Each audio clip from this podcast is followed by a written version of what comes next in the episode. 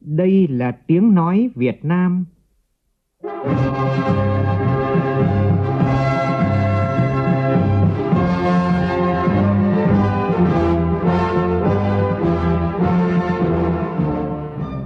là tiếng nói Việt Nam, phát thanh từ Hà Nội, thủ đô nước Cộng hòa xã hội chủ nghĩa Việt Nam.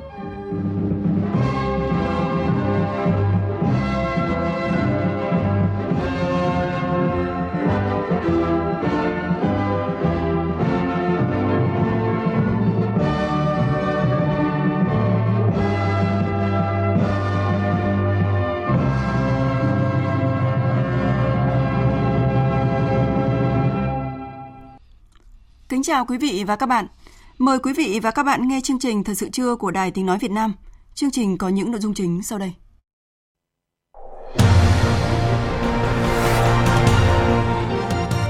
Dự và phát biểu tại lễ kỷ niệm 70 năm ngày thành lập và đón nhận huân chương Hồ Chí Minh lần thứ hai của Học viện Quân y, Thủ tướng Nguyễn Xuân Phúc yêu cầu Học viện Quân y phấn đấu trở thành trung tâm đào tạo, nghiên cứu, ứng dụng và điều trị mang tầm khu vực và quốc tế.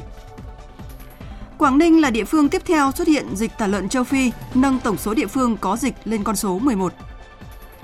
Cảnh báo hiện tượng cò đất tung tin đồn thất thiệt về việc nâng cấp đô thị và chia tách địa giới hành chính, tạo cơn sốt đất ở vùng ven biển miền Trung nhằm trục lợi. Những sự kiện vấn đề trong nước nổi bật trong tuần cũng sẽ được chúng tôi chuyển đến quý vị và các bạn trong mục điểm tuần. Trong phần tin thế giới, Venezuela đối mặt với khó khăn trồng chất khi xảy ra tình trạng mất điện trên diện rộng cùng nguy cơ biểu tình. Thủ tướng Anh Theresa May hối thúc các nhà đàm phán của Liên minh châu Âu nỗ lực hơn nữa để giải quyết các vướng mắc đang ngăn cản Quốc hội Anh ủng hộ thỏa thuận về việc Anh rời Liên minh châu Âu.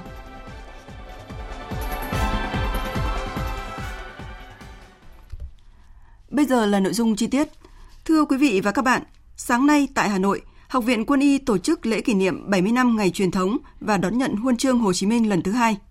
Dự và phát biểu chỉ đạo tại hội nghị, Thủ tướng Nguyễn Xuân Phúc yêu cầu Học viện Quân y phấn đấu trở thành trung tâm đào tạo, nghiên cứu, ứng dụng và điều trị mang tầm khu vực và quốc tế. Tổng Bí thư Chủ tịch nước Nguyễn Phú Trọng gửi thư chúc mừng. Phóng viên Vũ Dũng đưa tin.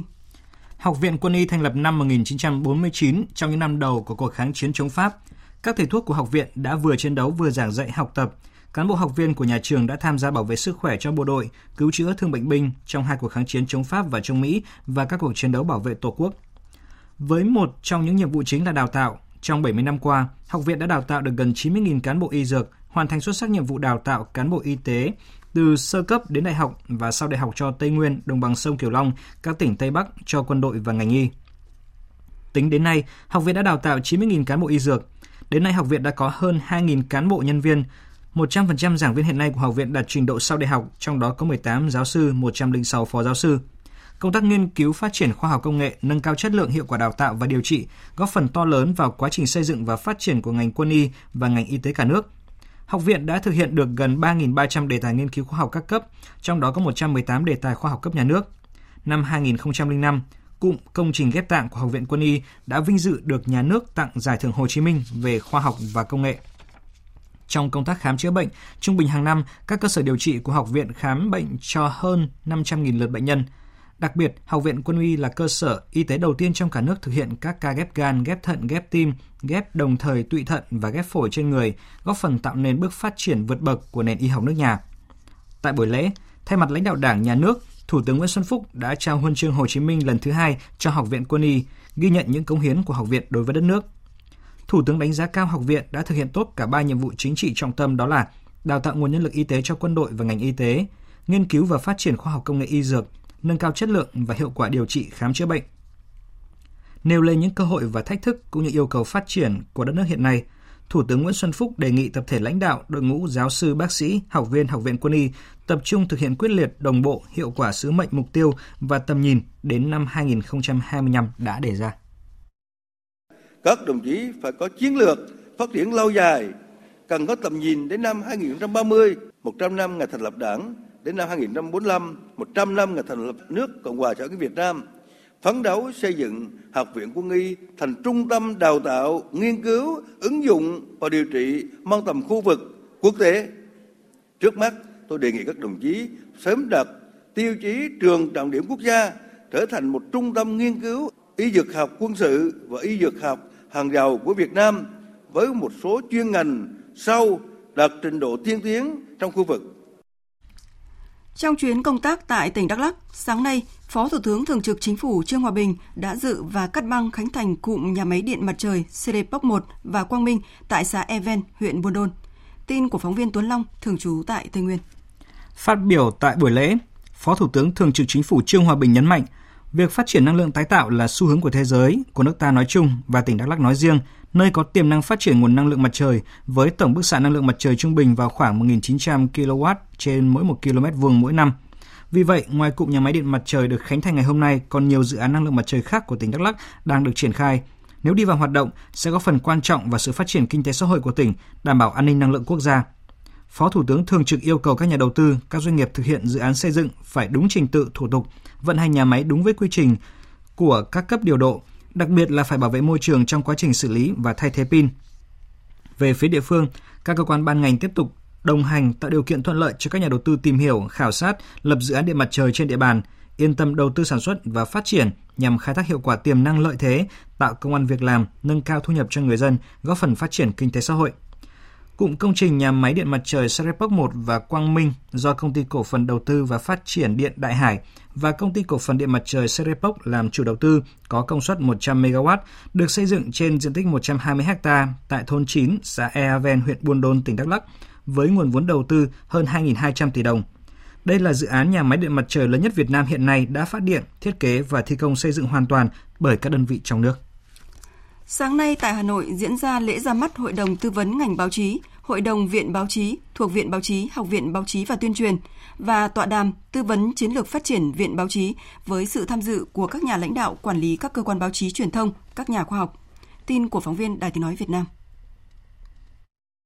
Hội đồng tư vấn ngành báo chí có chức năng tư vấn cho Viện Báo chí nói riêng và Học viện Báo chí tuyên truyền nói chung trong công tác đào tạo bồi dưỡng nguồn nhân lực báo chí, tư vấn công tác hoạch định chiến lược đào tạo, quản lý báo chí hợp tác quốc tế, vân vân.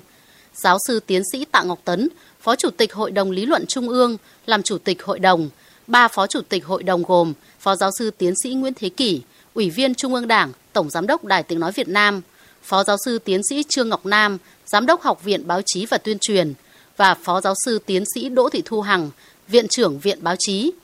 Tọa đàm tư vấn chiến lược phát triển Viện Báo chí giai đoạn từ năm 2020 đến năm 2025. Các đại biểu tập trung thảo luận hai vấn đề lớn gồm tư vấn xây dựng đề án chiến lược phát triển Viện Báo chí và tư vấn xây dựng đề án nghiên cứu báo chí truyền thông của Viện Báo chí. Những định hướng phát triển của Viện Báo chí trong thời gian tới là phù hợp với xu thế phát triển chung – về đề án chiến lược phát triển viện báo chí, Phó giáo sư tiến sĩ Nguyễn Thế Kỷ nhấn mạnh cần nghiên cứu làm rõ các mục tiêu đào tạo phù hợp với xu hướng của đất nước và thế giới để kịp thời tham mưu tư vấn cho Đảng và Nhà nước. Viện của chúng ta sẽ nghiên cứu những vấn đề lý luận thực tiễn về báo chí của Việt Nam, của khu vực và của thế giới. Làm sao mà chỉ rõ được những cái xu hướng phát triển của báo chí hiện nay. Rồi ờ, cái thời cơ, những cái thách thức đặt ra. Tôi nghĩ là cái dự báo này rất là quan trọng. Mà cái viện này ấy, nghiên cứu thậm chí là để tham mưu tư vấn cho đảng và nhà nước về phát triển cái báo chí Việt Nam chúng ta. Chứ không chỉ là cái công tác đào tạo của học viện báo chí tuyên truyền đâu. Nghiên cứu về như thế thì tập trung rất nhiều nhà khoa học. Không chỉ ở học viện này mà còn ở bên ngoài nữa. Những ai mà có thể tham gia được là chúng ta mời. Cũng liên quan đến lĩnh vực giáo dục, Bộ Giáo dục và Đào tạo vừa yêu cầu các trường ra soát, cung cấp và công bố thông tin tuyển sinh đại học hệ chính quy, cao đẳng sư phạm, trung cấp sư phạm hệ chính quy năm 2019. Chi tiết như sau. Cụ thể, tất cả các trường đều phải xây dựng và công khai đề án tuyển sinh trên trang thông tin điện tử của trường và trên cổng thông tin tuyển sinh của Bộ Giáo dục và Đào tạo trước khi thí sinh đăng ký dự thi kỳ thi Trung học phổ thông quốc gia chịu trách nhiệm giải trình về các nội dung của đề án, đồng thời gửi đề án về Bộ Giáo dục Đào tạo để phục vụ công tác thanh tra kiểm tra. Đề án tuyển sinh cần cung cấp đầy đủ các thông tin cơ bản về trường, ngành đào tạo, điều kiện đảm bảo chất lượng đào tạo của trường, các thông tin về tuyển sinh của cơ sở đào tạo, thông tin trực hỗ trợ thí sinh trong tuyển sinh năm 2019 và các nội dung khác theo quy định. Trước khi thí sinh đăng ký dự thi kỳ thi Trung học phổ thông quốc gia, các trường phải công bố công khai và cập nhật thông tin của đề án tuyển sinh của trường lên trang tin điện tử của trường và cổng thông tin tuyển sinh của Bộ Giáo dục Đào tạo tại địa chỉ thi tuyển sinh.vn. Và thực hiện yêu cầu này, các trường đại học trên cả nước đã công bố thông tin tuyển sinh hệ chính quy trên cổng thông tin điện tử của trường. Nhìn chung thì năm nay, phương án tuyển sinh của các trường vẫn giữ ổn định như năm ngoái về phương thức tuyển sinh, tổ hợp môn xét tuyển, chỉ tiêu tuyển sinh. Nhiều trường đã mở thêm ngành học mới phù hợp với xu thế nhằm đáp ứng yêu cầu nhân lực của xã hội và tăng cơ hội lựa chọn cho học sinh. Phóng viên Minh Hường thông tin. Năm nay, phương thức tuyển sinh đại học hệ chính quy của các trường đại học rất đa dạng, gồm xét tuyển dựa trên kết quả thi Trung học phổ thông quốc gia, xét tuyển thẳng, xét tuyển theo kết quả học tập bậc phổ thông, xét tuyển dựa trên kết quả kỳ thi đánh giá năng lực do Đại học Quốc gia Thành phố Hồ Chí Minh tổ chức, xét tuyển dựa trên kết quả các kỳ thi quốc tế vân vân. Mỗi hình thức xét tuyển, các trường đều đưa ra tỷ lệ chỉ tiêu cụ thể đối với từng ngành đào tạo. Về tổ hợp môn xét tuyển, hầu hết các trường không bổ sung tổ hợp xét tuyển mới đối với các ngành hiện có. Ông Phạm Quốc Khánh, trưởng phòng đào tạo đại học, Học viện Ngân hàng cho biết. Khối xét tuyển thì chúng tôi giữ ổn định như năm trước. Tuy nhiên có một cái số cái điều chỉnh về xét tuyển trong cái tuyển thẳng mà căn cứ vào kết quả học trung học phổ thông thì chúng tôi vẫn xét trường chuyên quốc gia và trường chuyên quốc tỉnh. Nhưng năm nay thì chúng tôi sẽ thêm một cái điều kiện nữa, cái ngưỡng chất lượng đầu vào chứ không phải là chỉ có một tiêu chí là uh, tuyển thẳng kết quả học bạ hoặc là tuyển thẳng nhờ cái kết quả học ở tiếng Anh thì chúng tôi dự kiến là cái ngưỡng đảm bảo chất lượng cho các em được tuyển thẳng từ hệ trung học phổ thông là khoảng 15 điểm theo cái tổ hợp phù hợp với ngành. Về ngành nghề đào tạo, nhiều trường đã có những điều chỉnh như ngừng tuyển sinh hoặc giảm chỉ tiêu tuyển sinh đối với những ngành mà nhu cầu nhân lực của xã hội ít để mở thêm những ngành học mới nhằm tăng cơ hội lựa chọn cho thí sinh. Những ngành học mới đều được các trường khảo sát nhu cầu nhân lực của xã hội để đưa ra chỉ tiêu hợp lý, đồng thời điều chỉnh các môn học phù hợp với yêu cầu của doanh nghiệp và xu thế phát triển ngành nghề. Ông Bùi Đức Triệu, trưởng phòng quản lý đào tạo, trường Đại học Kinh tế Quốc dân cho biết, năm nay trường mở 7 chương trình đào tạo mới. Đặc điểm chung của 7 chương trình mới này học bằng tiếng Anh. Các chương trình mới này có tính liên thông quốc tế, tích hợp tính liên ngành rất cao, phù hợp với cái thời đại công nghệ số. Đây là những chương trình mà nhà trường mở ra để mục tiêu ấy là hướng đến một thị trường lao động rất gần trong tương lai. Lĩnh vực đào tạo thì chủ yếu cũng vẫn xoay quanh là kinh tế quản trị kinh doanh. Ví dụ như là ngành kinh doanh số thì đây là một ngành à, mới mở và tích hợp mà giữa hai ngành cũng là cái thế mạnh của trường đấy chính là ngành quản trị kinh doanh và công nghệ thông tin. Chỉ tiêu tuyển sinh chủ yếu lấy từ các cái ngành tương ứng ra. Để thu hút thí sinh, các trường đều cung cấp thông tin về ngành học, chương trình đào tạo, định hướng việc làm sau khi sinh viên tốt nghiệp rất cụ thể. Một số trường cũng công bố thông tin ký hợp đồng đào tạo theo địa chỉ với các doanh nghiệp để học sinh tham khảo và lựa chọn. Thời sự VOV, nhanh, tin cậy, hấp dẫn. Thưa quý vị và các bạn, đã có thêm một địa phương nữa xuất hiện dịch tả lợn châu Phi, đó là tỉnh Quảng Ninh, nâng tổng số địa phương có dịch lên 11. Phóng viên Thu Thủy, thường trú Đài tiếng nói Việt Nam tại khu vực Đông Bắc, thông tin chi tiết. Sáng nay, tỉnh Quảng Ninh chính thức công bố ổ dịch tả lợn châu Phi. Thông báo này được đưa ra sau khi có kết quả xét nghiệm 4 mẫu bệnh phẩm đàn lợn của gia đình bà Nguyễn Thị Làn ở thôn Đức Sơn, xã Yên Đức, huyện Đông Triều dương tính với virus gây bệnh. Sau khi có kết quả xét nghiệm đàn lợn nhiễm bệnh đã được tiêu hủy đúng quy định, cũng ngay trong sáng nay, Phó Chủ tịch Ủy ban nhân dân tỉnh Quảng Ninh Đặng Huy Hậu đã xuống kiểm tra thực tế hiện trường và chỉ đạo Sở Nông nghiệp Phát triển nông thôn phối hợp với Ủy ban nhân dân huyện Đông Triều cùng các ngành chức năng thực hiện khẩn cấp các biện pháp phòng chống dịch lây lan. Ông Trần Xuân Đông, Tri cục trưởng Tri cục chăn nuôi và thú y tỉnh Quảng Ninh cho biết. Kết quả xác minh dịch bệnh thì à, 11 giờ rưỡi đêm ngày hôm qua thì đã có kết quả xác minh dịch bệnh. Buổi sáng nay thì toàn bộ thị xã Đông Triều các ban ngành của tỉnh, Sở Nông nghiệp Phát triển thôn lãnh đạo tỉnh đã xuống kiểm tra chỉ đạo quán triệt tất cả các biện pháp bao vây dập cái ổ dịch này và với mục tiêu là khống chế và không để dịch lây lan ra diện rộng. Tại tỉnh Quảng Bình, theo tin của cộng tác viên Thanh Tuấn, địa phương đang nỗ lực thực hiện nhiều giải pháp ngăn chặn dịch tả lợn châu Phi xuất hiện, xâm nhập vào địa bàn, đồng thời đề xuất Trung ương hỗ trợ kinh phí vaccine, hóa chất, bộ test nhanh phát hiện dịch tả lợn để làm tốt công tác phòng ngừa. Lực lượng thú y và các địa phương tỉnh Quảng Bình tăng cường kiểm tra giám sát phương tiện vận chuyển lợn, sản phẩm của lợn qua địa bàn tỉnh, nghiêm cấm mọi hình thức vận chuyển buôn bán, giết mổ tiêu thụ lợn, sản phẩm của lợn nhập lậu không rõ nguồn gốc, tăng cường kiểm soát, giám sát phương tiện giao thông đường bộ, đường thủy, đường hàng không, khách du lịch từ các nước đã và đang có dịch bệnh mang thịt lợn, kể cả sản phẩm thịt lợn đã qua chế biến. Ông Mai Văn Ninh, Phó Giám đốc Sở Nông nghiệp và Phát triển nông thôn tỉnh Quảng Bình cho biết, tỉnh Quảng Bình hiện có khoảng 280.000 con lợn, chiếm tỷ trọng lớn trong cơ cấu ngành chăn nuôi của tỉnh. Theo ông Mai Văn Ninh, địa phương đã ứng trước hơn 2.700 lít hóa chất, tiêu độc khử trùng các loại để chủ động phòng chống dịch bệnh. cái vấn đề quan trọng nhất là chưa có cái vaccine tiêm phòng, do đó là tất cả các biện pháp chủ yếu là để ngăn chặn thì cái biện pháp hiệu quả nhất mà quảng bình xác định là cái vấn đề à, kiểm soát cái khâu vận chuyển, đặc biệt là kiểm soát từ những cái lớn từ ngoài tỉnh, đặc biệt những cái tỉnh mà có dịch vào địa bàn tỉnh, cung ứng cho các cái địa phương một cái lượng hóa chất giải vôi bột khử trùng, tiêm phòng một số cái loại vaccine phòng bệnh, một số cái bệnh nguy hiểm khác để cho tăng cái sức đề kháng của vật nuôi còn tại tỉnh Đồng Nai, nơi có đàn lợn lớn nhất cả nước, nông dân đang chủ động giảm đàn để tránh thiệt hại trong trường hợp dịch tả lợn châu Phi xảy ra. Phóng viên Xuân Lượng, thường trú tại thành phố Hồ Chí Minh phản ánh.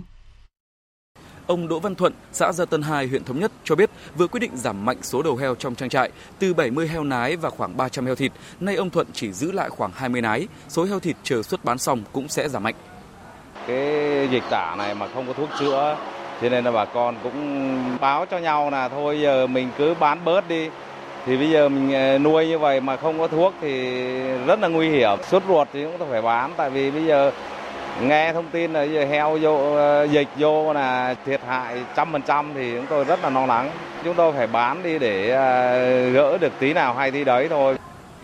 Bình thường heo thịt đạt trên 100 kg nông dân mới xuất bán thì trước nguy cơ dịch tả heo châu Phi có thể xảy ra bất cứ lúc nào, người chăn nuôi đã chọn cách xuất bán sớm hơn khi heo đạt trọng lượng 70 đến 80 kg. Dù lợi nhuận không được như mong muốn, nhưng ít ra nông dân vẫn có lãi và an toàn hơn trước nguy cơ dịch. Ông Nguyễn Minh Quyền, một chủ trang trại cho biết. Những năm vừa qua nó đã bị à, rẻ mấy năm rồi, xong rồi nó hơi mắc lên tí thế này à, dịch nó móng. Nó móng bây giờ thì nghe thông tin là nó dịch à, tả châu Phi đó. Đâm ra ờ, cũng thấy là cũng lo. Giá heo thì càng ngày càng xuống. Nhiều hộ là coi như là mới có bảy, tám chục ký là nó no bán chạy, bán tháo rồi còn à, heo heo con thì người ta sợ, người ta không dám nhập vào nữa Hiệp hội chăn nuôi Đồng Nai kiến nghị cơ quan có thẩm quyền cần sớm quyết định và công khai phương án hỗ trợ để người chăn nuôi có thể yên tâm duy trì đàn bên cạnh nỗ lực phòng chống dịch. Ngoài ra, việc này cũng sẽ góp phần đảm bảo thị trường thịt heo không bị xáo trộn. Ông Nguyễn Chí Công, Chủ tịch Hiệp hội chăn nuôi Đồng Nai nêu ý kiến. Thì chúng tôi cũng có kiến nghị là thứ nhất là các cái chính sách về hỗ trợ chúng ta công khai bởi vì hiện nay những cái công khai của chính phủ đó và các cơ quan đó sẽ tác động rất là lớn đến người chăn nuôi đặc biệt là họ sẽ thực hiện những cái mà năm không như là không giấu dịch không bán chạy rồi không phát tán những cái bệnh dịch đó thì tôi nghĩ đây là những cái thông tin rất là tốt để cho bà con chăn nuôi hiện nay là giữ được cái đàn làm sao tốt nhất Trước tình trạng một số tài khoản trên mạng xã hội Facebook đăng tải thông tin không chính xác về bệnh dịch tả lợn châu Phi gây hoang mang cho người dân, ảnh hưởng đến người chăn nuôi cũng như ngành chăn nuôi, Bộ Nông nghiệp và Phát triển Nông thôn vừa có văn bản đề nghị Bộ Thông tin và Truyền thông tăng cường kiểm tra xử lý thông tin sai sự thật. Nội dung văn bản nêu rõ để việc phòng chống dịch tả lợn châu Phi đạt hiệu quả đúng yêu cầu, vừa bảo vệ sản xuất, vừa thúc đẩy tiêu thụ sản phẩm thịt lợn an toàn. Bộ Nông nghiệp và Phát triển Nông thôn đề nghị Bộ Thông tin Truyền thông tiếp tục chỉ đạo các cơ quan thông tin đại chúng thông tin kịp thời, chính xác cho người dân về diễn biến tình hình dịch bệnh tả lợn châu Phi và các biện pháp phòng chống dịch theo chỉ thị 04 ngày 20 tháng 2 năm 2019 của Thủ tướng Chính phủ. Theo Bộ Nông nghiệp và Phát triển Nông thôn, trước đó, khi bệnh dịch tả lợn châu Phi có dấu hiệu lan rộng, đã có nhiều trang fanpage, trang Facebook cá nhân đã đưa thông tin hình ảnh sai sự thật về việc chế biến bày bán lợn nhiễm dịch tả lợn châu Phi tại Hà Nội và kêu gọi tẩy chay thịt lợn vì có thể lây sang người. Thậm chí, có tài khoản Facebook còn đưa hình ảnh hai bệnh nhân bị xuất huyết dưới da và kêu gọi mọi người tẩy chay thịt lợn vì đã có người tử vong vì dịch tả lợn châu Phi. Thời sự VOV, nhanh, tin cậy, hấp dẫn. Thông tin chúng tôi vừa nhận, khu vực nhà hàng Dương Quán ở đường Ngô Đức Kế, quận 1, thành phố Hồ Chí Minh đang xảy ra một đám cháy. Hiện thì lực lượng phòng cháy chữa cháy đã có mặt tại hiện trường và đang nỗ lực dập lửa. Phóng viên Vinh Quang, thường trú tại thành phố Hồ Chí Minh sẽ thông tin chi tiết. Xin mời anh Vinh Quang ạ. À, vâng, à, xin chào đồng Hà Nội. À, thưa quý, quý thính giả thân mến, thì lúc 10 giờ 30 sáng nay, ờ, phần tầng thượng của nhà hàng Hàng Dương Quán nằm ở 32 34 Ngô Đức Kế của quận 1 thành phố Hồ Chí Minh. Bất ngờ bốc cháy dữ dội và tòa nhà hàng này nằm cạnh ngay phố đi bộ Nguyễn Huệ nên khi xảy ra cháy thì ờ, rất là nhiều người dân trong khu vực vốn nháo bỏ chạy tán loạn. Những người trong tòa nhà ờ, bị cháy cũng tháo chạy hết ra bên ngoài và đám cháy bùng phát rất là nhanh tạo một tạo thành một cột, cột khói lớn và lan ra những khu vực xung quanh và chỉ ít phút sau thì lực lượng cảnh sát phòng cháy chữa cháy đã nhanh chóng có mặt uh, triển khai hai xe thang và hàng chục xe chuyên dụng để dập lửa. Và do tòa nhà này cao và nhỏ hẹp nên rất khó khăn cho việc chữa cháy bằng thang bộ. Và chủ lực vẫn là các xe thang uh, phun nước từ bên ngoài. Và đến thời điểm này thì các lực lượng chức năng uh, vẫn điều động uh, gần 100 cán bộ chiến chiến sĩ uh, lính cứu hỏa uh, để nỗ lực dập lửa khống chế đám cháy. Và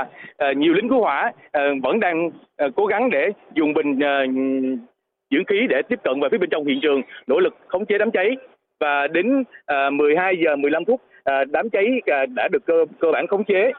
Và theo ghi nhận của phóng viên tại hiện trường thì có ít nhất là ba tầng của tòa nhà này bị ảnh hưởng nghiêm trọng từ cái vụ cháy này. Và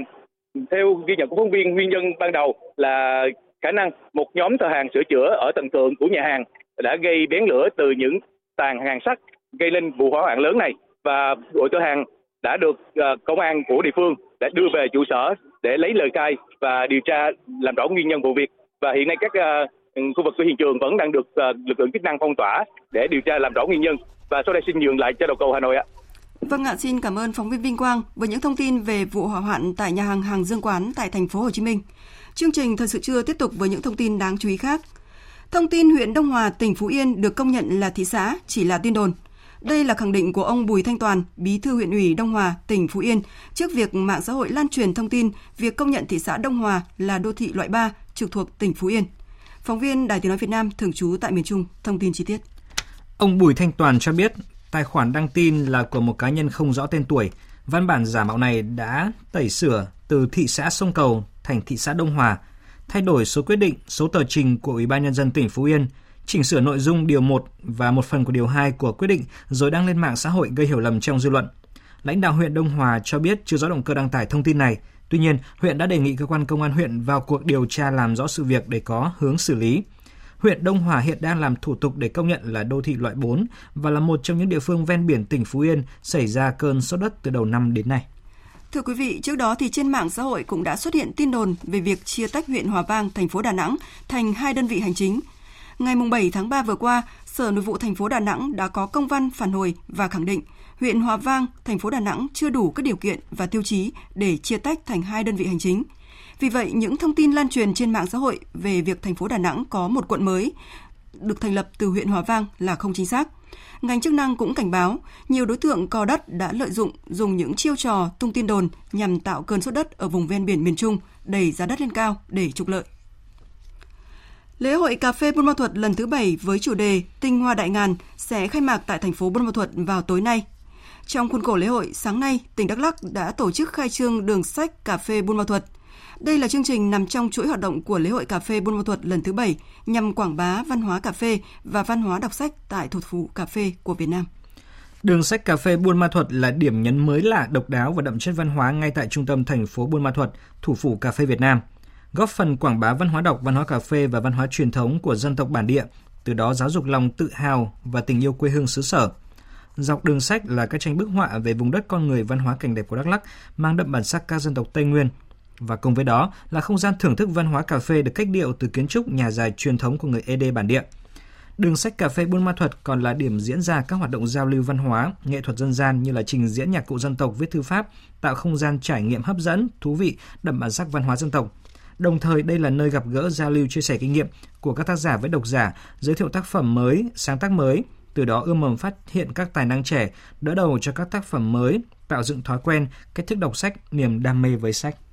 Còn tại thành phố Hồ Chí Minh, sáng nay tại công viên 23 tháng 9, quận 1, Ủy ban nhân dân thành phố Hồ Chí Minh và lãnh sự đoàn tại thành phố Hồ Chí Minh tổ chức lễ phát động Ngày làm sạch rác thải nhựa 2019 nhằm nâng cao ý thức của người dân và kêu gọi những hành động thiết thực chung tay bảo vệ môi trường. Chương trình đã nhận được sự tham gia hưởng ứng của đông đảo các cơ quan lãnh sự nước ngoài, các tổ chức quốc tế, các cơ quan đại diện kinh tế thương mại, văn hóa, các đoàn viên thanh niên. Phản ánh của phóng viên Hà Khánh, thường trú tại thành phố Hồ Chí Minh. Ngày làm sạch rác thải của thành phố Hồ Chí Minh với mong muốn có thêm một hoạt động kêu gọi vận động người dân thay đổi nhận thức, từ đó thay đổi thói quen sử dụng đồ nhựa một lần, có những hành động cụ thể để hạn chế rác thải nhựa, bảo vệ môi trường, cùng chung tay xây dựng thành phố Hồ Chí Minh xanh sạch đẹp. Bà Lê Kim Hồng, người dân quận Bình Thạnh, tham gia lễ phát động, nói: Tôi thấy là cái thông điệp hôm nay đưa ra là rất rõ ràng. Thế nhưng mà làm thế nào mà đi vào cái hành động cụ thể? Tôi nghĩ là cái hành động cụ thể của từng người dân từng cái đơn vị và từng gia đình cho đến chính quyền là rất là quan trọng phải nói là đây là nó là cuộc sống của chúng ta, cái tương lai của chúng ta.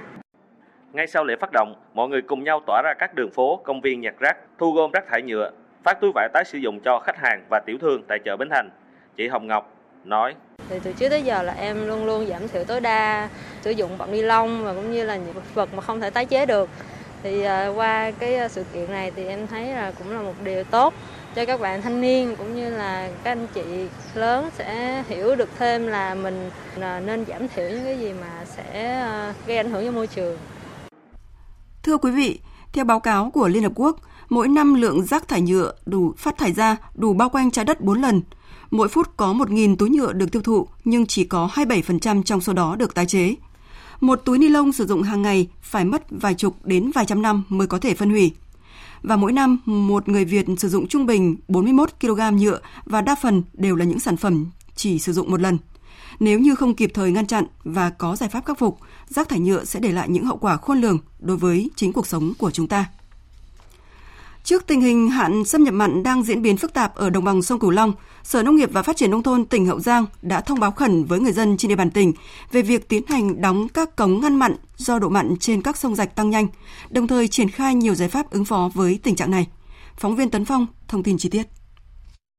Hiện tại ở một số địa phương trong tỉnh Hậu Giang như thành phố Vị Thanh, huyện Long Mỹ, nồng độ mặn đo được tại một số sông rạch tăng mạnh, có nơi vượt 3 phần ngàn, tăng gần 1 phần ngàn so với trước đó vài ngày. Dự báo những ngày tới, nồng độ mặn trên nhiều sông gạch còn tiếp tục tăng cao.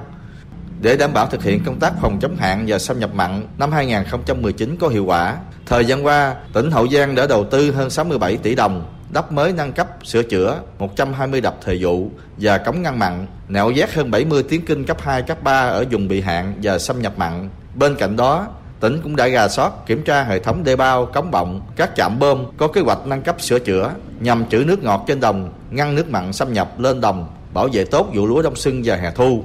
Ông Trần Chí Hùng, Giám đốc Sở Nông nghiệp và Phát triển Nông thôn tỉnh Hậu Giang cho biết.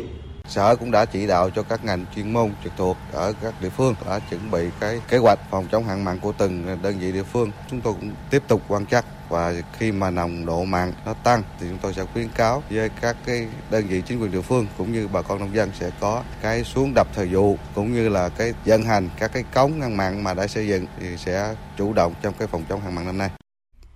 Tiếp theo, biên tập viên Xuân Ninh sẽ chuyển đến quý vị và các bạn tin không khí lạnh tăng cường. Thưa quý vị và các bạn, hiện nay ở phía Bắc có một bộ phận không khí lạnh được tăng cường và đang di chuyển xuống phía Nam. Dự báo đêm nay và ngày mai, bộ phận không khí lạnh này sẽ ảnh hưởng đến các tỉnh phía Đông Bắc Bộ và Bắc Trung Bộ. Do ảnh hưởng của không khí lạnh tăng cường, trong đêm nay và ngày mai, ở các tỉnh Bắc Bộ và Bắc Trung Bộ tiếp tục có mưa, mưa nhỏ. Riêng vùng núi phía Bắc có mưa rào và có nơi có rông. Trong 2 đến 3 ngày tới, ở Đông Bắc Bộ và Bắc Trung Bộ trời tiếp tục rét. Từ gần sáng và trong ngày mai, ở Bắc Vịnh Bắc Bộ có gió Đông Bắc mạnh dần lên cấp 6, giật cấp 7 biển động. Thời tiết Hà Nội trong 2 đến 3 ngày tới trời nhiều mây, có mưa, mưa nhỏ, trời rét.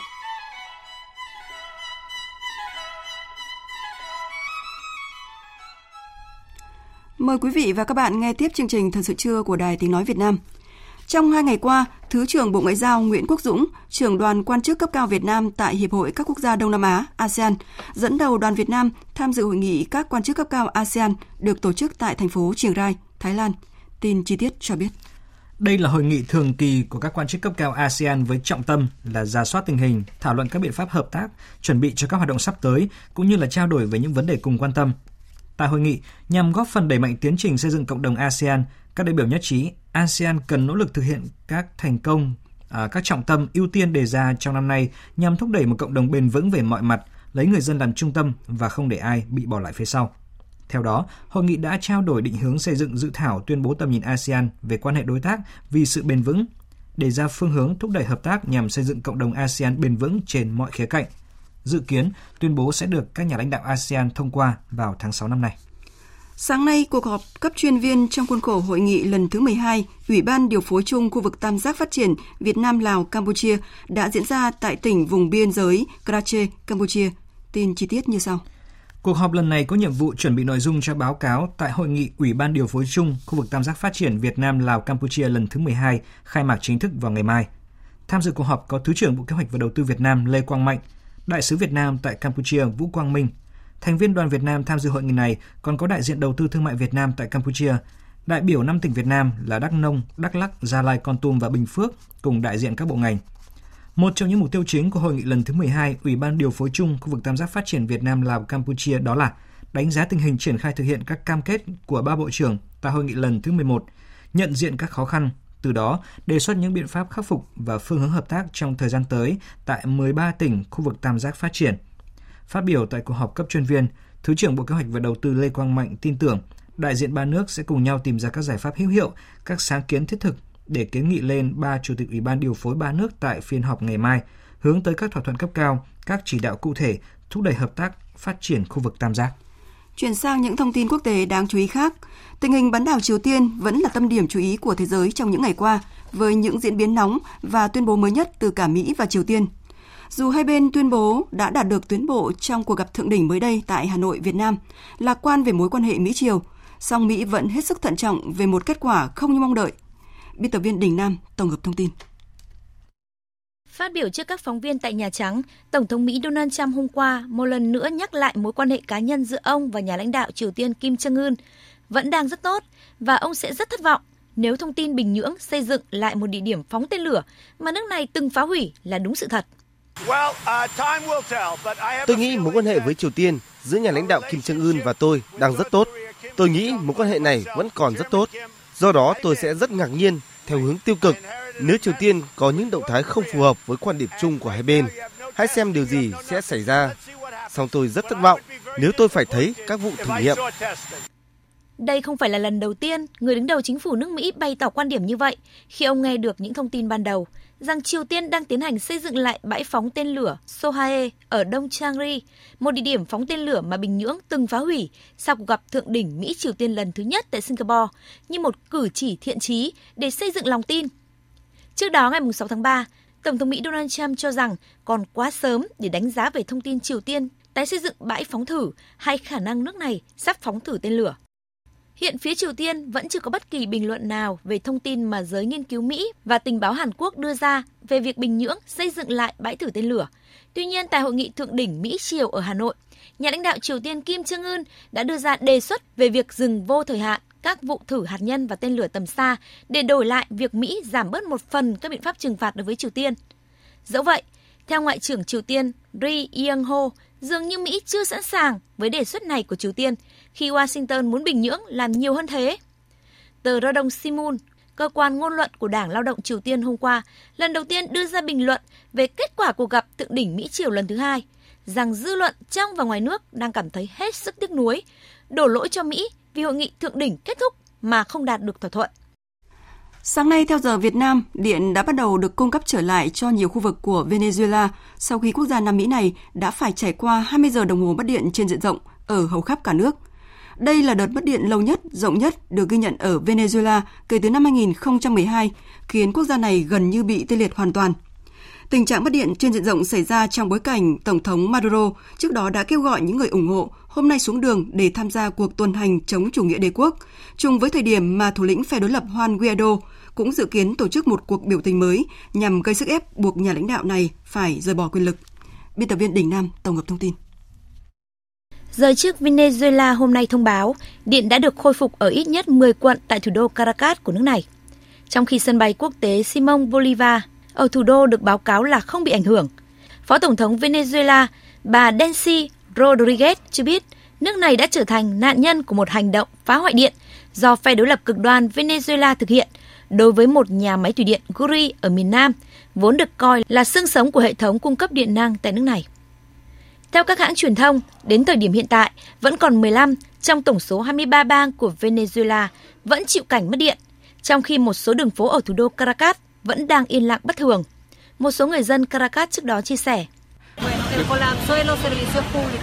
Đây thực sự là một thảm họa, vì mất điện cũng có nghĩa là tàu điện ngầm không thể hoạt động được. Chúng tôi đã buộc phải đi bộ về nhà. Đây chỉ là một phần của cuộc khủng hoảng mà chúng tôi đang phải đối mặt. Hãy tưởng tượng nếu lúc này chúng ta đang ở bệnh viện thì mọi chuyện sẽ thế nào. Tôi thậm chí còn không dám nghĩ tới điều này. Khác với cáo buộc của chính quyền Tổng thống Venezuela Nicolas Maduro, phe đối lập nước này cho rằng tình trạng mất điện là do chính phủ quản lý yếu kém. Các hệ thống điện không được bảo dưỡng, bảo trì thường xuyên do khủng hoảng. Liên quan đến căng thẳng thương mại Mỹ-Trung Quốc, Cố vấn thương mại của Nhà Trắng Glenn William vừa cho biết, chính quyền Tổng thống Mỹ Donald Trump hiện chưa có kế hoạch mới cử đoàn sang Trung Quốc tiến hành đàm phán thương mại trực tiếp, dù vẫn còn nhiều việc phải làm để có thể đạt được một thỏa thuận. Tin chi tiết cho biết. Phát biểu với báo giới bên lề một sự kiện tại trường Đại học luật Yorktown, ông William cho biết các quan chức thương mại của Mỹ và Trung Quốc vẫn trao đổi hàng ngày, nhưng hiện chưa bên nào có kế hoạch cho một chuyến thăm đàm phán trực tiếp. Tuy nhiên, ông không loại trừ khả năng diễn ra các cuộc gặp trực tiếp trong tương lai.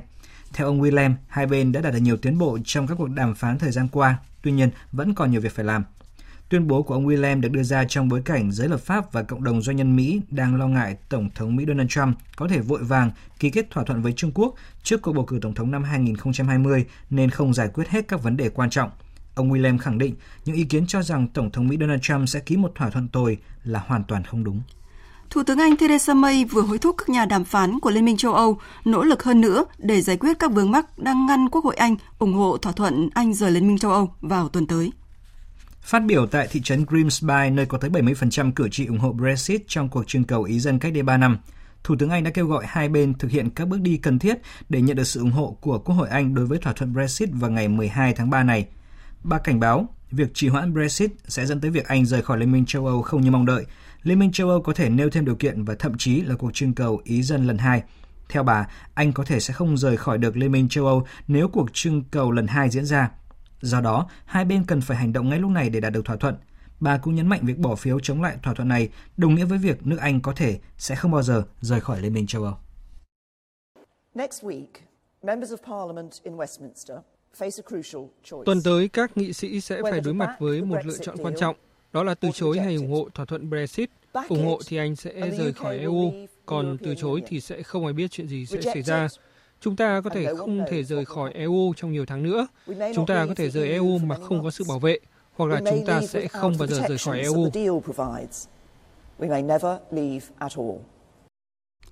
Thưa quý vị và các bạn, nhiều người dân ở thủ đô Dakar của Senegal hôm qua đã tham dự một sự kiện văn hóa nhằm nâng cao nhận thức về nguy cơ của di cư bất hợp pháp. Sự kiện do Tổ chức Di trú Quốc tế phối hợp với nhà chức trách Senegal tổ chức.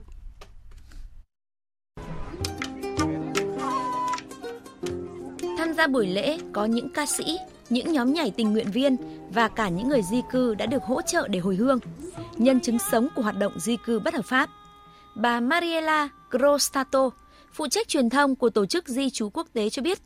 tìm được những người chịu kể lại câu chuyện về cuộc đời họ khi phải chật vật mưu sinh ở xứ người không phải dễ.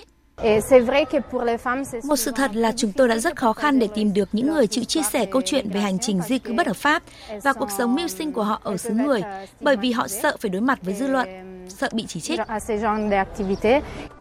Ngoài được nghe nhạc, nghe đọc thơ, xem các điệu nhảy truyền thống, khán giả còn có cơ hội được nghe những câu chuyện do chính những người trong cuộc kể lại về cuộc sống thăng trầm của họ khi ở xứ người.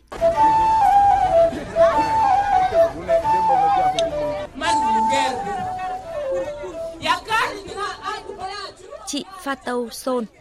từng làm người giúp việc bất hợp pháp ở Ả Rập Xê Út trong 8 năm cho biết, chị quyết định kể lại câu chuyện của chị ở xứ người để khuyến cáo những người phụ nữ Senegal hãy cân nhắc quyết định trước khi để người thân của mình ra nước ngoài làm việc.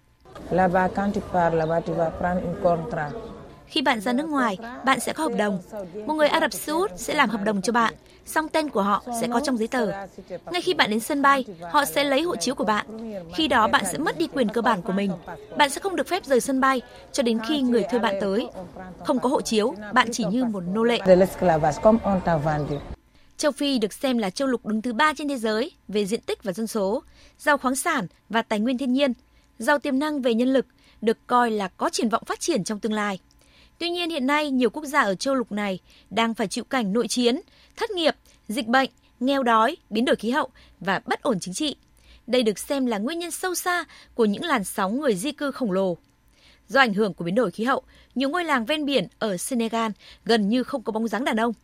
Nhiều người đàn ông đã phải rời bỏ quê hương để tìm việc làm ở nước ngoài, trong khi phụ nữ thường ở lại quê hương và cố gắng thích nghi với cuộc sống trong tình trạng nước biển dâng cao và sa mạc hóa. Phần tiếp theo của chương trình Thật sự trưa nay, biên tập viên Hằng Nga sẽ điểm lại những sự kiện trong nước đáng chú ý trong tuần. Mời quý vị và các bạn cùng nghe.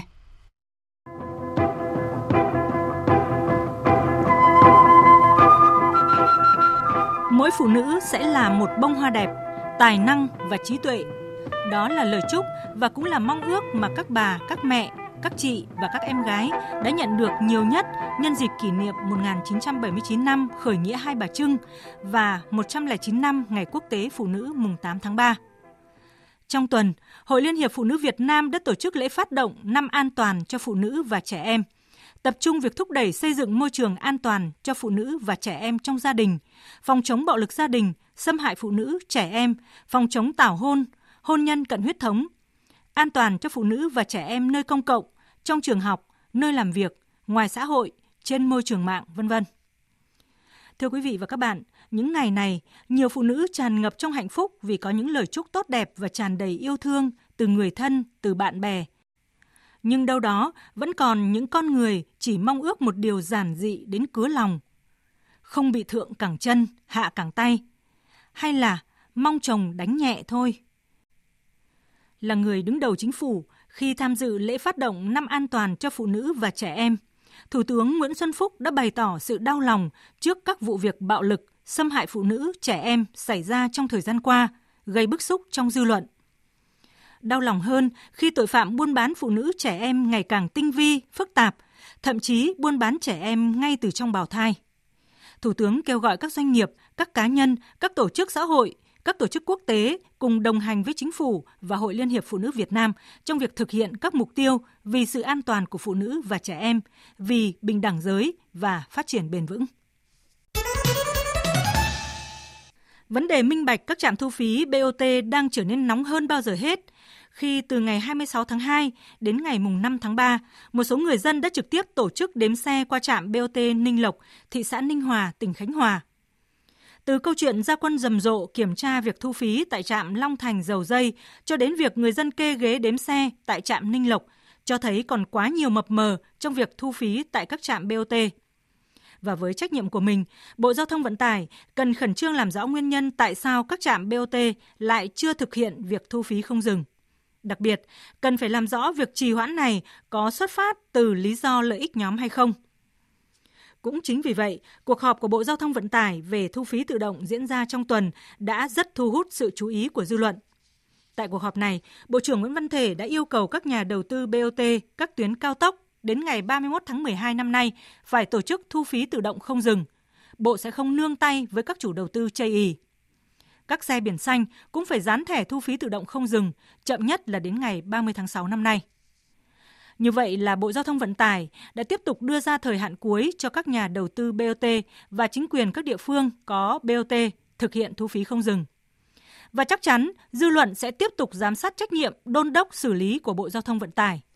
Bởi chưa ai quên chỉ đạo của Thủ tướng yêu cầu phải hoàn thành thu phí tự động không dừng trên toàn tuyến quốc lộ 1A vào cuối năm 2018. Nhưng Bộ chủ quản vẫn để xảy ra tình trạng trần trừ, tiếp tục thu phí thủ công và gây ra bao phiền toái, thiếu minh bạch tài chính, mất trật tự giao thông, an toàn xã hội xung quanh các trạm BOT. Trong tuần, Bộ trưởng Bộ Giao thông Vận tải Nguyễn Văn Thể cũng đưa ra một đề xuất làm dậy sóng dư luận, mất bằng lái xe phải thi lại. Không ít người hài hước rằng nếu các cơ quan khác cũng vận dụng hướng giải quyết như của Bộ trưởng Nguyễn Văn Thể, chưa biết chừng để được cấp lại bằng đại học, người mất bằng sẽ phải học lại, thi lại. Để được cấp lại giấy khai sinh bị mất thì phải sinh lại. Để được cấp lại giấy chứng tử bị mất thì phải chết lại. Tuy được giải thích rằng đề xuất của Bộ trưởng Bộ Giao thông Vận tải là mong muốn hạn chế đối tượng giả vờ mất bằng hoặc bị tạm giữ bằng, cố tình khai sai để xin cấp lại. Vấn đề mấu chốt trong quản lý bằng lái xe hiện nay là bất cập trong phối hợp do cảnh sát giao thông không cập nhật đầy đủ và kịp thời về các trường hợp vi phạm thì phải chỉnh đốn lại khâu này việc Bộ trưởng đánh đồng tất cả các trường hợp mất bằng lái như nhau để buộc người dân phải học lại, thi lại là một đề xuất quá vô lý, không thể vì một sự phối hợp chưa chặt chẽ của cơ quan quản lý nhà nước mà đẩy phần khó về cho người dân. Thủ tướng Chính phủ từng khẳng định cuộc cách mạng công nghiệp 4.0 là sự thay đổi giải pháp công nghệ, không phải áp dụng công nghệ truyền thống. Hơn ai hết ở thời điểm này, Bộ Giao thông Vận tải cần nhận thức rõ việc ứng dụng công nghệ thông tin trong quản lý dữ liệu, kể cả việc cấp bằng lái hay thông tin giữ bằng của một tài xế vi phạm và cả việc triển khai thu phí tự động không dừng ở các trạm BOT. Trong tuần này, tỉnh Điện Biên và Thái Nguyên vừa ghi thêm tên của mình vào danh sách các tỉnh thành phố phát sinh dịch tả lợn châu Phi. Như vậy, chỉ trong vòng gần một tháng, dịch tả lợn châu Phi đã được ghi nhận tại 10 tỉnh thành phố, gồm Hưng Yên, Thái Bình, Hải Phòng, Thanh Hóa, Hà Nội, Hà Nam, Hải Dương, Hòa Bình, Điện Biên và Thái Nguyên. Với tổng số lợn mắc bệnh và bị tiêu hủy đã hơn 6.000 con. Dịch tả lợn châu Phi đang diễn biến khó lường vì nguồn lây đa dạng, chưa có thuốc chữa, tỷ lệ chết là 100%. Điều quan trọng nhất hiện nay là phải phát hiện sớm ổ dịch phát sinh để khoanh vùng, ngăn chặn hiệu quả việc đưa lợn từ vùng có dịch vào vùng chưa có dịch.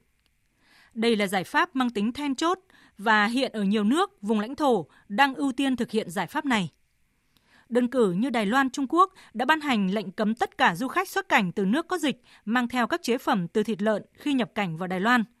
Nếu bị phát hiện, du khách có thể bị phạt số tiền lên tới 6.500 đô la Mỹ. Ở nước ta, việc này dường như chưa được kiểm soát tốt khi ngay ở trong nước, nhiều chuyến xe chở lợn từ vùng có dịch, thiếu giấy kiểm dịch, vẫn dễ dàng lọt qua các trạm kiểm soát để đưa vào tiêu thụ tại vùng chưa có dịch.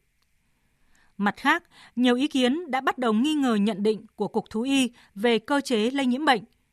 Dịch tả lợn châu Phi lan rộng ra nhiều tỉnh và cơ chế lan nhiễm dịch bệnh rất phức tạp, theo kiểu nhảy cóc giữa các tỉnh mà không lan dần xuống phía Nam nên rất khó thực hiện biện pháp chặn đầu, tạo khoảng trống để ngăn dịch lây nhiễm sâu vào nội địa. Tình hình trở nên nghiêm trọng đến mức ngay ngày đầu tiên trong tuần, Thủ tướng Chính phủ phải chủ trì họp với Bộ Nông nghiệp và Phát triển Nông thôn để kịp chỉ đạo trực tuyến tới các địa phương dập dịch, ngăn chặn bệnh lây lan trên diện rộng. Khẩu hiệu được đưa ra là chống dịch như chống giặc. Người đứng đầu các địa phương phải chịu trách nhiệm cao nhất trong phòng chống dịch, thay vì chỉ có Bộ Nông nghiệp và Phát triển Nông thôn, Chi cục Thú y các địa phương vào cuộc. Tây Nguyên lại bước vào mùa khô khát, Mặc dù chưa bước vào đỉnh điểm, nhưng mực nước trong nhiều hồ đập ở Tây Nguyên hiện đã bắt đầu tụt giảm nghiêm trọng so với cùng kỳ, thậm chí nhiều hồ đã cạn trơ đáy. Chịu tác động hơn hết chính là sản xuất nông nghiệp. Theo những dòng sông khát là những vườn cây sơ xác và những hộ dân rơi vào túng nghèo. Không phải năm nay khô hạn mới được nhắc đến như là một vấn đề nổi ở Tây Nguyên, vùng đất thủ phủ của nhiều loại cây trồng như cà phê, hồ tiêu, ngô, đậu có sản lượng bậc nhất cả nước – Tây Nguyên đang phải chịu đồng thời bốn nguyên nhân gây nên tình trạng hạn hán, trong đó nặng nhất là hạn hán thủy văn do hệ thống hồ đập thủy điện dày đặc trên các dòng sông. Tiếp đến là nguyên nhân bởi rừng đã gần hết, sông hồ thì bồi lấp nên khả năng trữ nước cũng gần như không còn. Trong tuần này, Tổng cục Thủy lợi đang cho kiểm tra tình hình sản xuất nông nghiệp tại các tỉnh Tây Nguyên và Đông Nam Bộ, báo cáo Bộ Nông nghiệp và Phát triển Nông thôn, đề xuất Thủ tướng Chính phủ bố trí kinh phí, triển khai các giải pháp phòng chống, khắc phục hậu quả hạn hán. Quý vị và các bạn vừa nghe biên tập viên Hằng Nga điểm lại những vấn đề sự kiện trong nước nổi bật trong tuần. Chương trình Thật sự trưa tiếp tục với trang tin đầu tư tài chính và chuyên mục thể thao.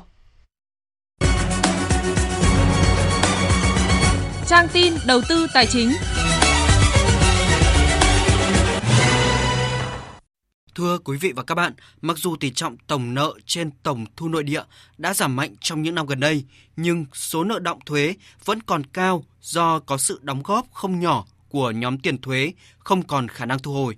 Do vậy, dự thảo nghị quyết về xóa nợ thuế tiếp tục đưa ra để lấy ý kiến với dự kiến xóa hơn 27.700 tỷ đồng nợ thuế. Tổng cục thuế dẫn chứng tỷ trọng tổng nợ trên tổng thu nội địa tính đến cuối năm 2018 giảm xuống chỉ còn 7%, số thu nợ tăng nhưng nợ động thuế vẫn là gánh nặng của ngành thuế bởi tổng số tiền thuế nợ tính đến ngày 31 tháng 12 năm 2017 là 78.466 tỷ đồng. Ý kiến của các chuyên gia kinh tế là xóa nợ thuế nhưng cần xây dựng cơ chế thanh tra, giám sát chặt chẽ theo Bảo hiểm xã hội Hà Nội, cơ quan thanh tra thành phố sẽ chủ trì phối hợp với các sở ngành liên quan thanh tra 100 đơn vị doanh nghiệp trên địa bàn. Đó là các doanh nghiệp đều có số nợ bảo hiểm xã hội kéo dài trên 6 tháng và sử dụng số lượng lao động khá lớn, gây hậu quả nghiêm trọng đến quyền và lợi ích hợp pháp của người lao động. Nội dung thanh tra tập trung vào việc thu trích nộp bảo hiểm xã hội, bảo hiểm y tế, bảo hiểm thất nghiệp và việc chấp hành luật bảo hiểm xã hội, luật bảo hiểm y tế của các đơn vị được thanh tra, xác định rõ số tiền nợ động bảo hiểm xã hội, bảo hiểm y tế, bảo hiểm thất nghiệp. Ngân hàng Thương mại Cổ phần Sài Gòn Thương Tín vừa thông báo về việc thanh lý lần thứ hai với hai lô đất bất động sản nghìn tỷ do doanh nghiệp này sở hữu để xử lý nợ xấu. Đây là hai trong số 4 lô đất bất động sản trị giá tổng cộng hơn 20.000 tỷ đồng đã được ngân hàng giao bán vào đầu tháng 9 năm 2018. Tuy nhiên, trong lần giao bán mới đây, hai lô bất động sản này đã được hạ giá gần 1.900 tỷ đồng. Về diễn biến thị trường chứng khoán kết thúc phiên giao dịch cuối tuần, VN Index đạt 985,25 điểm, giảm 8,78 điểm, còn HNX Index đạt 108,22 điểm, giảm 0,65 điểm. Đầu tư tài chính biến cơ hội thành hiện thực. Đầu tư tài chính biến cơ hội thành hiện thực.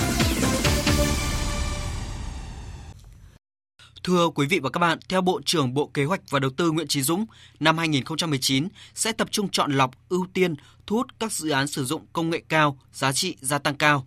Đây là kết quả tất yếu của quá trình cải cách, cải thiện môi trường đầu tư kinh doanh của Việt Nam trong 10 năm qua, với tổng vốn đăng ký mới qua các năm ổn định và tăng trưởng. Phóng viên Đài Tiếng Nói Việt Nam thông tin.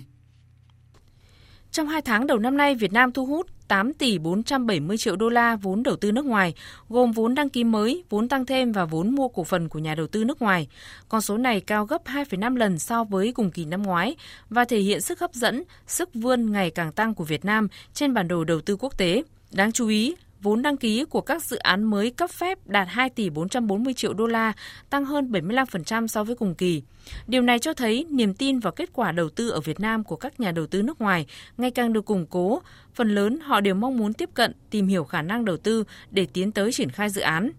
Theo ông Nicolas Audier, đồng chủ tịch Hiệp hội Doanh nghiệp châu Âu tại Việt Nam, thời gian tới khi Hiệp định Thương mại Tự do Việt Nam-EU được thực thi sẽ có thể làm thay đổi bức tranh đầu tư của EU vào Việt Nam.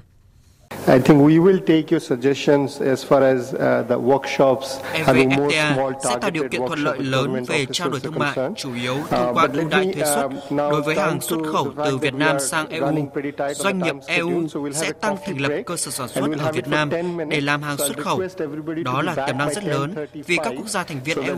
đều có thế mạnh về vốn, kinh nghiệm cũng như sở hữu nhiều bí quyết, năng lực về kỹ thuật, công nghệ hàng đầu thế giới. Thêm vào đó, thu hút vốn và công nghệ hiện đại đang là ưu tiên hàng đầu của chính phủ Việt Nam. Từ đầu năm đến nay, các dự án đầu tư nước ngoài đã giải ngân 2,58 tỷ đô la, tăng 9,8% so với cùng kỳ. Đây là kết quả cao nhất so với cùng kỳ trong 3 năm trở lại đây. Theo ông Nguyễn Văn Toàn, Phó Chủ tịch Hiệp hội Doanh nghiệp Đầu tư nước ngoài tại Việt Nam, vốn đăng ký mới tăng là đáng mừng, nhưng kết quả giải ngân còn quan trọng hơn bởi đó là biểu hiện sự quyết tâm kinh doanh lâu dài của nhà đầu tư tại Việt Nam đầu tư nước ngoài đã đưa những cái hệ thống công nghệ rồi là cái phát triển công nghiệp phải nói rằng của những nước tiên tiến vào Việt Nam. Chưa phải là những công nghệ cao nhất của họ nhưng mà vào Việt Nam đã là những cái công nghệ mà khá tốt. Đó là những cái mà à, đầu tư nước ngoài mang lại. Nhưng mà chắc chắn chúng ta phải chuyển đổi mô hình tăng trưởng chuyển đổi cơ cấu nền kinh tế một lần nữa. Và hiện nay là chủ yếu là vấn đề lắp ráp và vấn đề gia công. Thế còn những cái vấn đề sáng tạo về công nghệ những cái công nghệ cao công nghệ nguồn hơn thì chắc chắn là chúng ta thời gian tới chúng ta phải có cái chuyển đổi. Như vậy một lượng vốn đầu tư nước ngoài không nhỏ đã được xác định sẵn sàng hiện thực hóa là một bộ phận cấu thành kích đẩy sự tăng trưởng kinh tế trong năm 2019.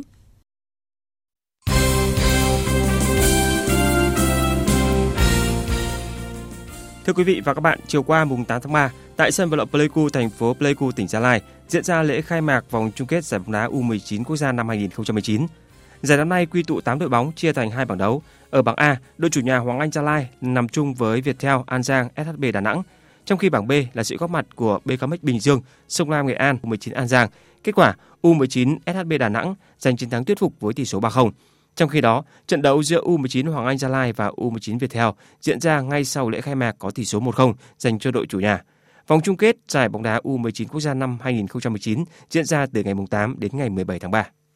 Hôm nay ngày 9 tháng 3, các cầu thủ Quang Hải cùng các đồng đội ở Hà Nội FC là Tiến Dũng, Thành Trung, Thái Quý, Văn Toàn, Văn Hậu tạm thời nói lời chia tay U23 Việt Nam. Số cầu thủ này sẽ cùng đội bóng thủ đô hành quân sang Singapore để gặp câu lạc bộ Tampai Rover tại vòng bảng AFC Cup 2019. Đến ngày 13 tháng 3, tất cả mới hội quân trở lại, chuẩn bị cho vòng loại U23 châu Á 2020. Quý vị và các bạn thân mến, sáng nay mùng 9 tháng 3, tại Trung tâm Đào tạo bóng đá trẻ VTV Cup Star Football chính thức ra mắt tại Hà Nội với sự đón nhận đầy hứng khởi của hàng trăm học viên yêu thích bóng đá. Đây sẽ là sân chơi bổ ích để trẻ em học bóng đá, học để khỏe, học để đam mê. Hiện trung tâm đang có khoảng 500 học viên lứa tuổi từ 5 đến 13 tuổi, luyện tập thường xuyên tại 10 địa điểm ở các quận nội thành Hà Nội. Trong buổi lễ ra mắt sáng nay, cựu tuyển thủ Vũ Như Thành, phụ trách trung tâm VTV Cup Star Football chia sẻ bóng đá cũng như trung ờ, tâm Star Football ờ, thật sự nó là niềm đam mê tâm huyết của Thành với những cái gì mà Thành đã trải nghiệm trong cái sự nghiệp cầu thủ cũng như trong ờ, cái, công tác huấn luyện thì Thành cho rằng bóng đá nó không chỉ là rèn luyện sức khỏe bóng đá nó là sự kết nối nó sẽ tạo ra những giá trị uh, cho các bạn nhỏ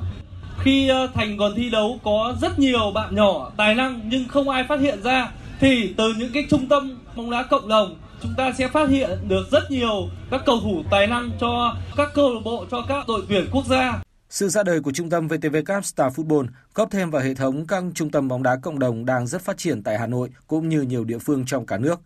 Theo ông Phạm Ngọc Tuấn, Ban bóng đá phong trào Liên đoàn bóng đá Việt Nam, đây là nền tảng rất tốt để phát triển bóng đá phong trào trong thời gian tới. Tôi thấy là những cái trung tâm bóng đá cộng đồng như thế này thì mọc lên ngày một nhiều và ngày càng được tổ chức chuyên nghiệp hơn. Với Star Football thì họ đã có những cái đơn vị truyền thông lớn như là VTV Cup đồng hành thì cũng sẽ có những cái tiềm năng phát triển rất là lớn. Và thực sự thì bóng đá cộng đồng thế này thì chính là sức sống của bóng đá phong trào, chính là cái cái nền tảng. Ở đây là những người chơi người ta tự nguyện và thậm chí là người ta tự bỏ tiền ra để chơi thì ờ, đấy là một cái nền tảng rất là tốt và đây cũng sẽ là một trong những cái cái cái hệ thống chân rết để có thể từ đó chúng ta có thể tìm ra được những cái tài năng thêm nữa cho bóng đá Việt Nam. Các khóa học đầu tiên của trung tâm VTV Cup Star Football sẽ tổ chức vào thứ Bảy hàng tuần tại các cụm sân Thượng Đình, Lê Trọng Tấn, Phạm Văn Đồng, Hà Nội và tiếp tục được mở rộng trong thời gian tới.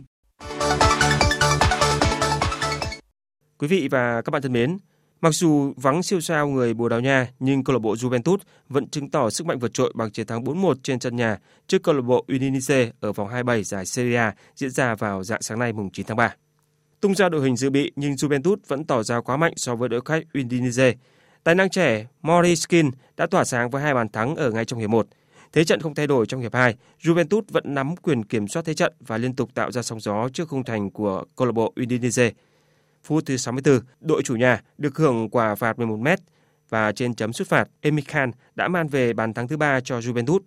Phút thứ 71, với pha đánh đầu chuẩn xác, Bari Mutudi đã ấn định bàn thắng thứ tư cho câu lạc bộ Juve. Những gì đội khách Udinese làm được chỉ là bàn thắng danh dự ở phút thứ 84 do công của Kevin Lasana. Trận đấu khép lại với thắng lợi tưng bừng 4-1 dành cho câu lạc bộ Juventus. Hôm qua mùng 8 tháng 3, Liên đoàn cử tạ quốc tế thông báo Thái Lan đã tự nguyện cấm đội tuyển cử tạ quốc gia tham dự Thế vận hội Olympic mùa hè Tokyo vào năm tới do bê bối về doping. Theo đó, Thái Lan sẽ vẫn đăng cai giải vô địch cử tạ thế giới tại Pattaya vào tháng 9 tới, song sẽ không có vận động viên nào của nước chủ nhà tham gia. Quyết định này được đưa ra sau khi 8 vận động viên của Thái Lan không vượt qua được cuộc kiểm tra doping khi tham gia giải vô địch thế giới vào tháng 11 năm 2018, trong đó có 3 vụ doping liên quan đến các nữ cử tạ đã giành huy chương. Dự báo thời tiết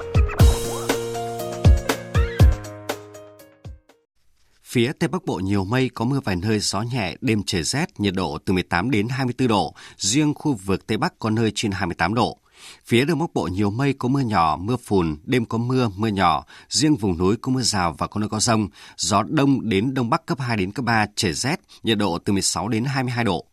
Các tỉnh từ Thanh Hóa đến Thừa Thiên Huế, phía Bắc nhiều mây, chiều có mưa vài nơi, đêm có mưa, mưa nhỏ rải rác. Phía Nam có mây, chiều nắng, đêm có mưa vài nơi, gió nhẹ, nhiệt độ từ 19 đến 26 độ, phía Nam từ 27 đến 30 độ. Các tỉnh ven biển từ Đà Nẵng đến Bình Thuận có mây, chiều nắng, chiều tối và đêm có mưa rào và rông vài nơi, gió nhẹ, nhiệt độ từ 22 đến 33 độ. Tây Nguyên có mây, chiều nắng, chiều tối và đêm có mưa rào và rông vài nơi, gió nhẹ, nhiệt độ từ 19 đến 34 độ. Nam Bộ có mây, chiều nắng, miền Đông có nơi có nắng nóng, đêm không mưa, gió đông cấp 2 đến cấp 3, nhiệt độ từ 22 đến 34 độ, riêng miền Đông có nơi trên 35 độ.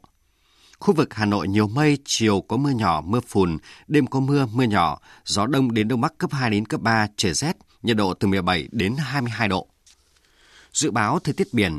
Bắc Vịnh Bắc Bộ có mưa rải rác, tầm nhìn xa trên 10 km, giảm xuống từ 4 đến 10 km trong mưa, gió Đông Bắc cấp 4 đến cấp 5. Gần sáng ngày mai, mạnh dần lên cấp 6, giật cấp 7, biển động. Nam Vịnh Bắc Bộ có mưa vài nơi, tầm nhìn xa trên 10 km, gió Đông Nam cấp 4. Vùng biển từ Quảng Trị đến Quảng Ngãi có mưa vài nơi, tầm nhìn xa trên 10 km, gió Đông Nam đến Nam cấp 4 đến cấp 5. Vùng biển từ Bình Định đến Ninh Thuận không mưa, tầm nhìn xa trên 10 km, gió Đông đến Đông Nam cấp 4. Vùng biển từ Bình Thuận đến Cà Mau và vùng biển từ Cà Mau đến Kiên Giang bao gồm cả Phú Quốc không mưa, tầm nhìn xa trên 10 km, gió nhẹ. Khu vực Bắc Biển Đông có mưa vài nơi, tầm nhìn xa trên 10 km, phía Bắc gió Đông Bắc cấp 4 đến cấp 5, phía Nam gió Đông Nam đến Nam cấp 4. Khu vực giữa và Nam Biển Đông không mưa, tầm nhìn xa trên 10 km, gió Đông đến Đông Bắc cấp 3 đến cấp 4. Khu vực quần đảo Hoàng Sa thuộc thành phố Đà Nẵng có mưa vài nơi, tầm nhìn xa trên 10 km, gió Đông Nam đến Nam cấp 4. Khu vực quần đảo Trường Sa thuộc tỉnh Khánh Hòa không mưa, tầm nhìn xa trên 10 km, gió đông đến đông bắc cấp 3 đến cấp 4. Vịnh Thái Lan không mưa, tầm nhìn xa trên 10 km, gió nhẹ. Những thông tin thời tiết vừa rồi cũng kết thúc chương trình thời sự trưa nay của Đài Tiếng Nói Việt Nam. Chương trình do các biên tập viên Minh Châu, Thu Hòa, Hoàng Ngân thực hiện, kỹ thuật viên Việt Thái, chịu trách nhiệm nội dung Nguyễn Thị Tuyết Mai. Cảm ơn quý vị và các bạn đã quan tâm theo dõi.